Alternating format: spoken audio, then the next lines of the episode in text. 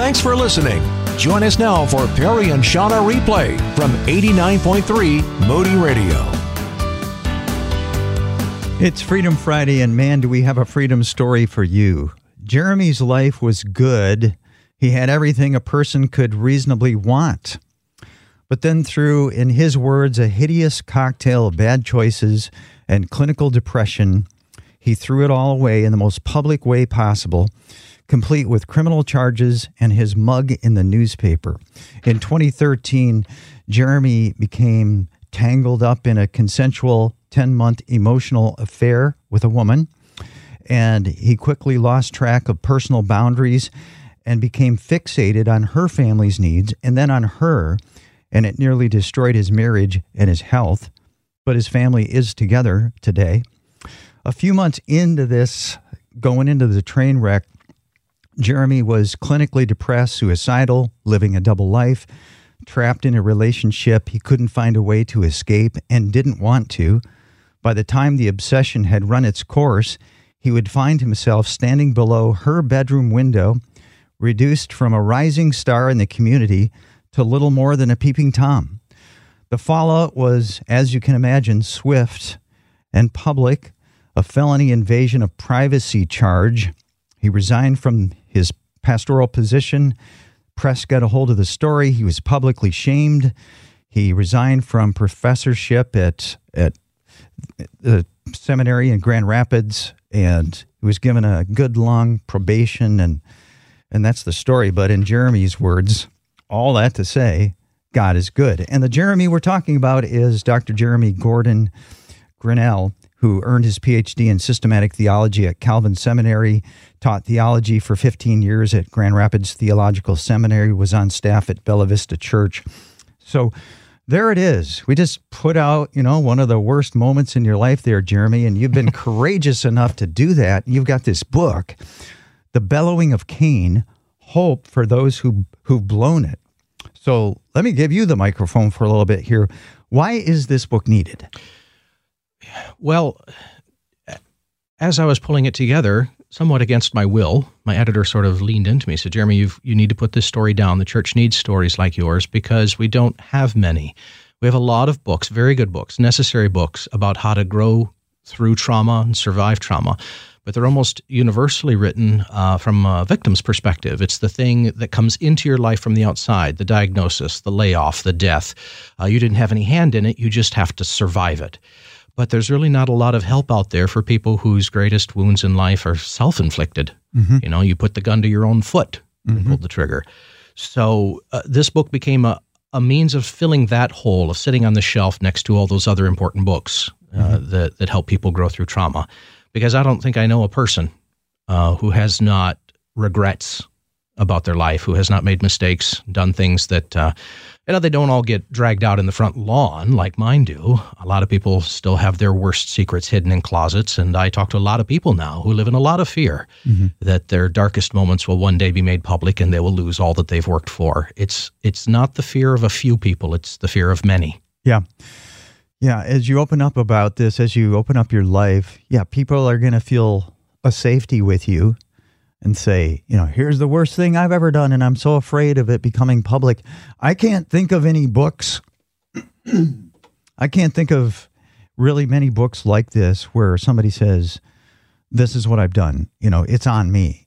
And the only book that comes to mind is the televangelist Jim Bakker way back in the day. Sure. When he failed and he came out with a book called I Was Wrong. Sure. I can't think of any other books. There are yeah, that and that's a struggle when you when you're trying to write a book like this is that there are books out there of people, you know, the mea culpa books, and a lot of them, I'm not saying there's not good in them, but a lot of them end up taking a very sort of left-handed uh, it's an opportunity for them to sort of correct the narrative, to show why what they did wasn't quite so bad, why it was understandable. And uh, I just want to be clear this is not the book I wrote. Um, I, my goal is to help people, and you can't do that if you're still trying to justify. That's one of the things you have to lay down yeah, is your yeah. your your need to control your own story anymore. Yeah, you know, uh, shame has been. I'll, I'll put it. Shame has been a friend of mine throughout my whole life since I was about eight years old, and I've learned so much from shame. Hmm. And shame is brutal. It is. but shame can be beautiful as well. Jeremy, you know, shame is is ruthless. Yes. You know, and the first wound of shame in my life came when I was 8 years old. Mm. And then as I as I made some massive moral failures as a teenager, the message of shame to me was and the message of shame is this is who you are. What you've done wrong is who you are. Not that you've done wrong, that you are wrong. What you've done is who you are and who you'll always be, and there's no hope for you. And so that's the message I've been working through and been uh, in the process of healing from since I was eight years old. Yes. And it continues right to today. So talk about the shame, working through the shame in your life from this, you know, public disgracing that you went through in 2013. Sure. Well, I mean, you put your finger on it. I think everybody feels shame. It's a common emotion. Everybody recognizes it, but there, there's sort of different levels. There's shame that we feel that we don't deserve. You know, like a like a little a child whose parents are divorcing who feels shame, but he had no hand in it. He just feels shame, and so we know that in those situations, you want to help the child not feel that shame is something to be put behind you because it's not warranted. But it's a kind of a different journey when, you know, as you said, you've had a hand in the making of it. If you've done bad things, if you've perpetrated evil in the world, there's at one level you ought to feel bad about it. I mean, it would be pathological not to. And yet, shame is also something that the gospel speaks a lot about. Um, that there is healing, there is hope. And I love the line in C.S. Lewis's The Great Divorce, where the one character says, uh, "Shame, it's it's a bitter cup, but it's very nourishing if you will drink it to the bottom. Do anything else with it, and it will scald." Shame isn't a sense is is not for people who've who've done wrong, people like me, perpetrators of evil. It's not something you just simply get past and push behind you. It has a way of uh, making up a bed in your soul and then expanding it. And when you live with it, and when you make it your offering to God, uh, God is remarkably good to take even shame and do remarkable things with it, to teach, to train, to uh, comfort. Um, shame is it's not a it's not a happy it's not a good feeling. I I wish I didn't feel it, but I have seen God be faithful to teach me lessons I could not have learned. I would not have learned uh, without that being my my traveling companion. Yeah. Yeah. And so in my story, the message of shame has been what you've done wrong, your worst sins, and all of your sins define you. They define you. Yeah. Th- That's who you are, who you'll always be, and there's no hope for you. And so the gospel says, yeah, you know, shame is shame is real It's real. and the message of shame is real, but it's not true because your identity is beloved. For, and that's that's exactly what I was sitting here thinking was like the, the that tension that I've heard to live I've had to learn to live with to acknowledge and own the things I did and yet realize that in some great mystery I am beloved of God not in spite of but somehow in the midst of all of those things. Yeah. I love how Brennan Manning puts it, and I've made this my own. Have you read Brennan Manning? Yeah, the Ragamuffin Gospel was recommended to me by a friend very early on in the process and I I devoured it. Abba's Child is great as well, but this is this is uh, this is mine. First with Brennan, but this is mine. Everything that has happened in my life had to have happened to me to make me who I am. That's where I'm at now in my journey. Praise to God. Absolutely. What about your your book is The Bellowing of Cain, Hope for Those Who've Blown It, and this book goes into all the details. I don't Yes. think you I don't think you hold really anything back. You just have put it all out there for us. But I'm just curious, you know, cuz I think about the people that I've scarred. Sure. I've scarred and wounded people Yeah. in my life. And so with this book coming out, what about the people that you hurt that this story is about? Well, it's been a really interesting journey, and uh, in in many ways, that's the hardest part to bear is the the consequences upon other people. You know, my family, my my kids. Um, God has really done a remarkably restorative work. Uh, this book was published with the consent and affirmation of the people at Bella Vista. Um, they re embraced our family. That's a longer story. Um, and we actually attended that church again for several years. Yeah. So Bella Vista is in Rockford. That's Yes. the church where you were serving as pastor. Yes. Yes. Okay. So go ahead. Yeah. And uh, so again, we served there for, uh, again, for several years as, as congregants. And so God really brought that back. And the book, early manuscripts of the book, were actually read by a number of people in the church who walked the journey with us, who actually lived it, uh, to to just make sure that all all parties were treated fairly, uh, that honesty and integrity were were present in the manuscript. And so we've tried to be fair. It's my story. I don't, you know, we don't, I don't spend any, hardly any time dealing into sort of, so to speak, my partner in crime, so to speak. Um, that story is, that's not my story. My story is my story. And that's the one I'm trying to tell. And uh, for the purpose of both take first taking responsibility for my actions, but second, because I know that there are other people out there trapped in similar kinds of things and whose life is, uh, is sort of suspended by a thread. Okay, so uh, did the people there? There were two people that were hurt through Yes. this from your actions.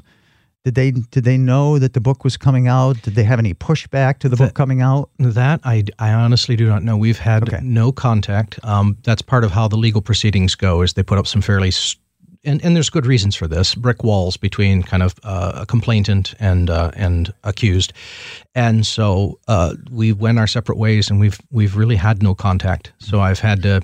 And that's a how should we call that a lack of resolution or a piece of restoration and reconciliation that's never taken place, um, and that's the way these journeys are. You you some some relationships are reconciled and healed, and others simply aren't, and that's a reality one lives with. Yeah. Talking with Jeremy Grinnell about his book. It's his story, The Bellowing of Cain, Hope for Those Who've Blown It. In it, one of the worst things he's done in his life, but how God has redeemed it. And so, you know, when when you've when you've hurt somebody, you have to come to grips with that. And so how do you find peace? Well, it's it's it's hard because, as I said, there's a lot of people that were hurt by my actions who I, I never see. I never knew them. They were mere they're congregants. The church had grown immensely in, in the, the, years I was there, so I didn't even know everyone was there. And then the church contracted rapidly afterward under the public scrutiny. So many people disappeared, and I have no idea who they were or what the harm was. And I have had to travel the journey of oh, there's a, a faith commitment, a trust here that even though those people are lost to me, they're not lost to God. Yeah, yeah, for sure. And you've gone through a restoration at Bella Vista Church. Yes. So this is a beautiful thing that that you you know had to resign from this church, maybe step away from the church for a season. Yes, we were gone for five or six years. Oh wow. yeah. But this tells me a lot about that community of faith. Yes, good people. And so t- just tell me I can I can see the emotion in your eyes. And so uh, thank you brother for just being raw and real. This is a this is a a courageous man right here. And we don't know each other well, but I love this guy because in so many ways I am this guy and this is my story and so we're just two brothers, you know, talking about having feet of clay and how Jesus has forgiven us and I just think it's so awesome. And I and I know from texts that people are resonating with this, but just tell us real quick about the restoration that happened at Bella Vista. Well, there were two stages. We attended, and actually, we attend again now for reasons I can talk about later. Uh, Frontline Church, which is a Wesleyan community there on the northeast side, that's where the reconciliation began. And I was kind of restored through that community. And then through a long, twisted story, we found ourselves back at Bella Vista Church in a congregational meeting where I, I, I uh, retold my story to them, asked forgiveness, was embraced. Um, and again, we re entered that community for four or five years until God has led us on to other things now. And um, we served in that community. I preached in the pulpit uh, again several times. In fact, I will be preaching there again in two weeks. Wow, that is awesome. Yeah, so it's Bella Vista Church in Rockford if In you want to hear Jeremy. Yes. So his book is The Bellowing of Cain, and you can find out everything about this book at bellowingofcain.com bellowingofcain.com. God is in your broken story as well.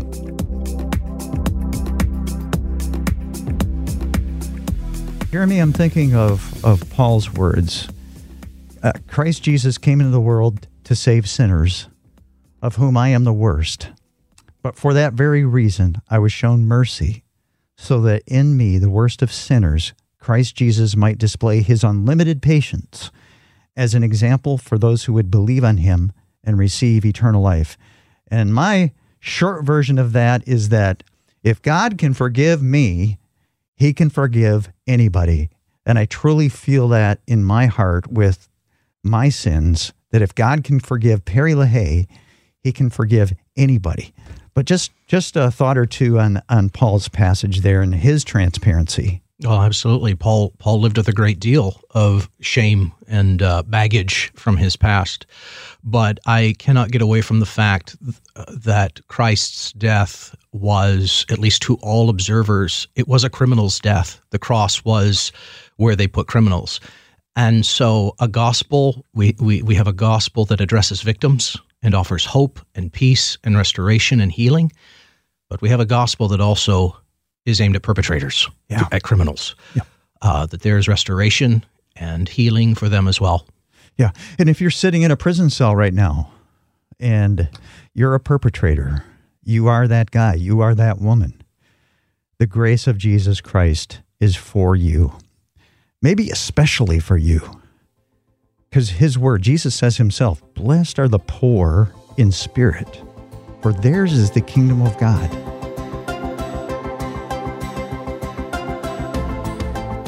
So let's talk about, you know, the past is something we can't change. We can't go back and change what we've done wrong. That's correct. Yeah. But there is a sense in which the past is changeable. Absolutely, because the past is all about meaning, and meanings change all the time.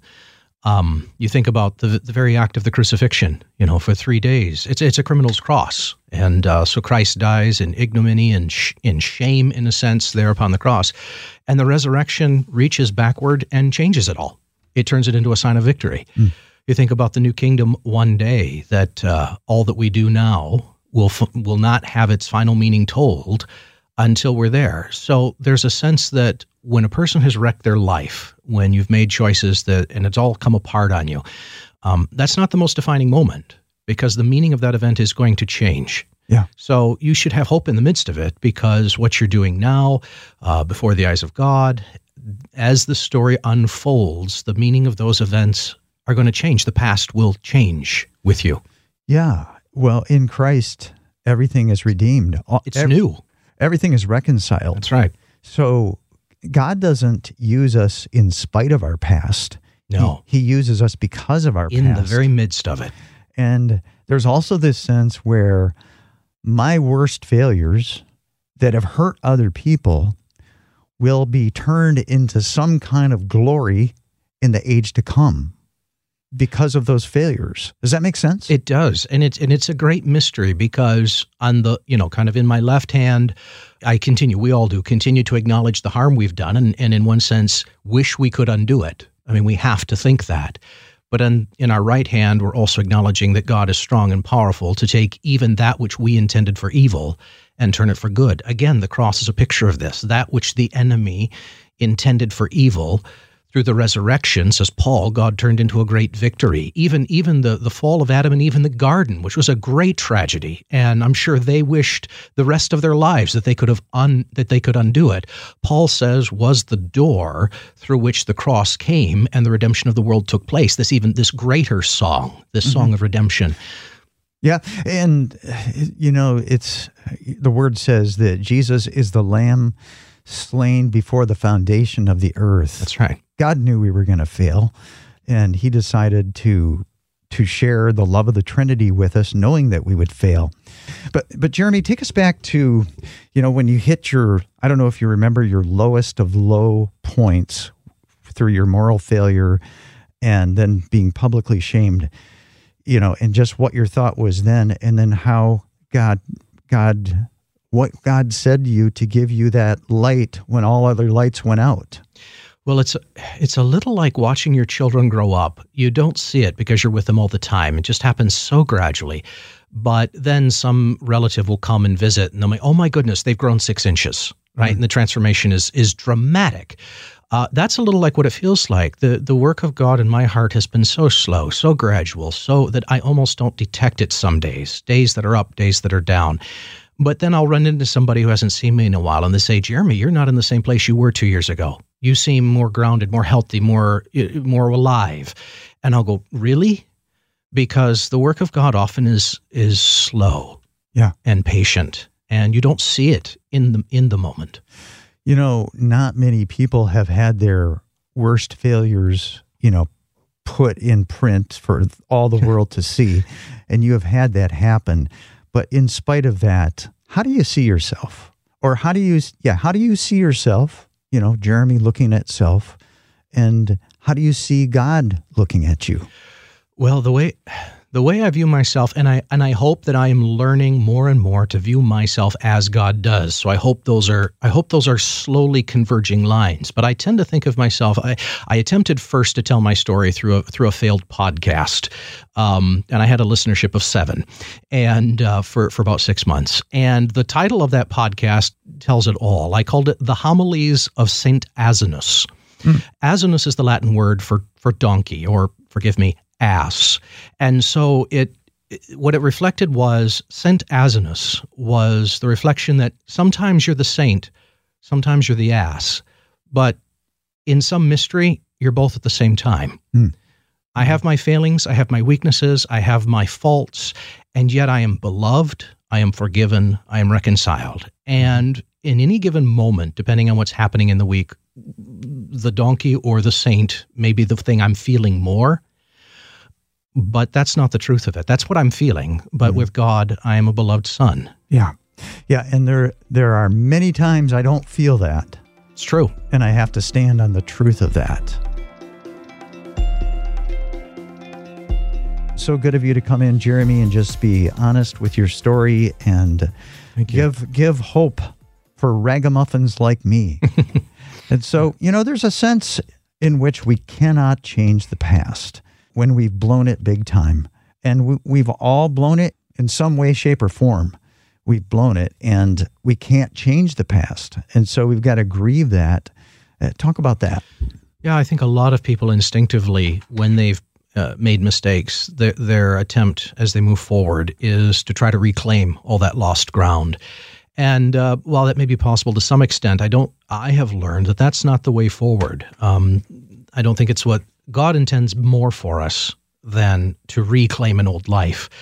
Uh, redemption is not about just getting the old stuff back. Adam and Eve don't go back to the garden. The loss is real. And part of healing is to acknowledge that the losses are real. But the beautiful thing about the gospel is that the gospel is a is a story of resurrection, which if you think about it is a story of dead things coming back to life.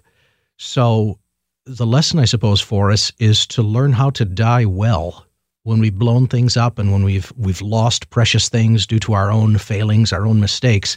Sometimes you have to let them die so that God can grow not old things back, but grow new things, things you didn't expect.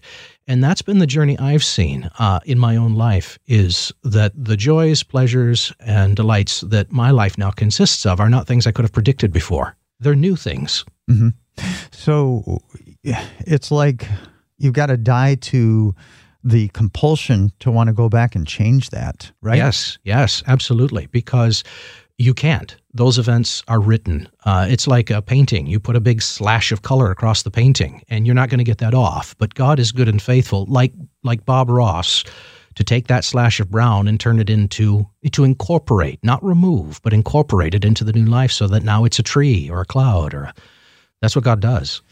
You know, there are a lot of public figures within the Christian community who have who have fallen, you know, over Weekly, we hear. Yeah. Yeah. And, you know, I think I'm thinking of like Mark Driscoll and I'm thinking of Bill Hybels and I can't think of others, but they tend to just go away. We never hear about them again.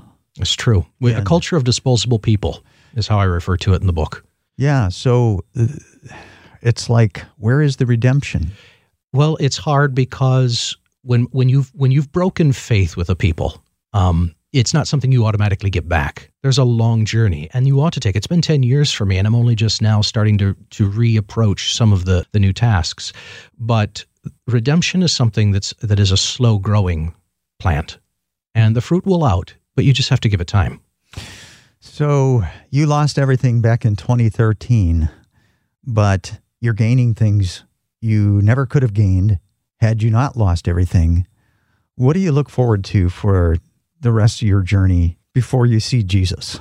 Well, like like many people, I'm holding my candle six inches above the ground. That's you know that's that's the pool of light I walk in. I don't know where the future is. Mm. Um, I have uh, been invited by the Wesleyan Church to enter the ordination process again. Mm. Uh, they have been very uh, gracious and lived the gospel out for my family. Um, I am hoping that the this the publication of the book of my story will allow me to interact with more and more people. I've had many conversations with pastors who are no longer in the ministry due to failings and I have had many people tell me, many of them uh, sit in front of me over coffee and say, "Thank you for, thank you for telling my story. You know what you've recorded here is what the journey was like for me."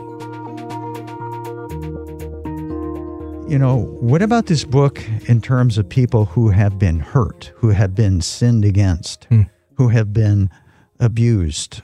It, you know, just a crime committed against them. Yeah, it would be a very difficult book to read. I, I don't want there to be any illusion. The book was is intended for the people who've caused the harm. Uh, it, it, its goal is to help them kind of figure out what went wrong, how did they get to where they are and how to rebuild after that. And so it's not written to two victims but this just shows you how good god is to do things beyond what we expect. I have had any number of people uh, get back to me about the contents of the book saying i was that person. I mean i was the, i was the victim of somebody else's evil. Hmm. i was the congregant in the church where the pastor blew it all up or i was the person who was subject to abuse or things like that.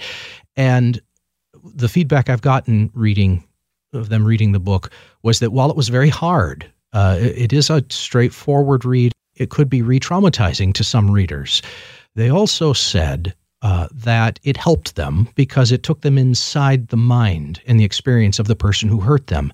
And when you understand a bit of what was going on in the background, you begin to realize things like maybe it wasn't all about you. And like maybe there were other f- factors going on. And, and there's a, a kind of healing that can come uh, from understanding um, what was going on in the mind and heart of the person who hurt you. Now, that of course doesn't excuse the act, the thing they did in any way. But yeah, I have had I have had a number of people in that category tell me that that's what they got out of the book. So people who have been victimized or have, who have been hurt or you know sinned against in in a, in a big way have actually looked at this book, known what it's about, and have read it. And have read it anyways, which amazes me because that's not who I was intending to write the book for. But, you know, God God uses all kinds of strange things to reach and heal us in the midst of our of our hurt. Have you had any like big stones thrown at you since 2013 where you know it's really hurt? Um, there have been a number of significant setbacks uh, as I have uh, attempted reconciliation with various uh, various people in my story, people that I hurt, institutions that I hurt. Some have been very open and willing to sit down, and there has been, uh, you know, full reconciliation, the reestablishing of friendships and relationships and things. And there have been some that have basically told me to to just disappear. Mm-hmm. They they don't want to have the conversation. The hurt was too deep, and and of course I grieve that, but I certainly understand it. Yeah. Jeremy, a common denominator in my story and in your story and in Chris's story, who texted in, is shame. And I talk about shame being this like bitter friend. And, uh, you know, it's it's something where at one time it was just all bitter because it started in my life when I was eight years old. And what shame said to me is, what you've done is who you are and it's who you'll always be and there's no hope for you. So that's that's the poison of shame. Yeah. But then god can turn the shame into a way to shift into hope and into a new identity. And Chris would like to experience, and I'm sure you listening as well, if you feel shame, you want to move from just all bitter into some of the, the, you know, the, the bitter friendness of shame, if I can put it that way. So, your thoughts on that, Jeremy? Well, I, I think the I don't have a solution. Now, there's not a simple because these are very complex stories. And the first thing I I always want people to know because it was a hard thing I had to learn myself was number one, it's okay to be where you are. Wherever you are at on the journey, whatever square of the board you're on, it's not about you sort of muscling through main strength your way into, to get to some other square. If you're in the bitterness square, if you're in the shame square, you're in the anger square, God has things to teach you there. Right? It's not about a rush to be somewhere else. God is faithful and good. If you will if you will offer that, just make that your simple offering. God, all I have today is bitterness or shame or regret. God is faithful to take even that and do good things with it. So just give yourself time, give yourself space. Don't give up. God is at work, but God tends to work slowly. And what I find is if you're right in the throes of the losses, I mean, if you're a medium, I spend, I spend the whole middle section of the book just wrestling with how do you survive the immediate implosion? Like, what do you do? And one of the things I've learned both in my own life and talking to others is you have to, you just have to set yourself up. It's going to take two to three years before you begin to feel like yourself again. It's going to be a long journey. You're not going to wake up next week and, and feel fine. And so just mentally prepare yourself that you you're going to have to take a longer journey uh, from this point forward making good choices before you reach a point where you're able to sort of navigate those internal feelings. It's it's a it's a game of time and not giving up. And it's this process of seeing yourself as hopeless and coming to believe that God loves me as I am, as you are in the midst of it, not as I should be. Right. And God pushing his love slowly, surely through the years into my heart. And I, I remember times going into worship and saying, Lord, all I have to offer you is my shame. That's right. Here's my offering. You that's your offering. Dave, yeah. David does that all through the Psalms. Yeah. You know, a broken and contrite spirit. That is my offering. Yeah. Not some future offering of, you know, good feelings and pious thoughts someday. Right now, in the midst of my shame and loss and guilt and regret, Father, this is my offering to you. And God is amazingly strong and good to do to do good even through and in the midst of those things. Thanks for listening to Perry and Shauna Replay. To learn more, text us at 800 968 8930. That's 800 968 8930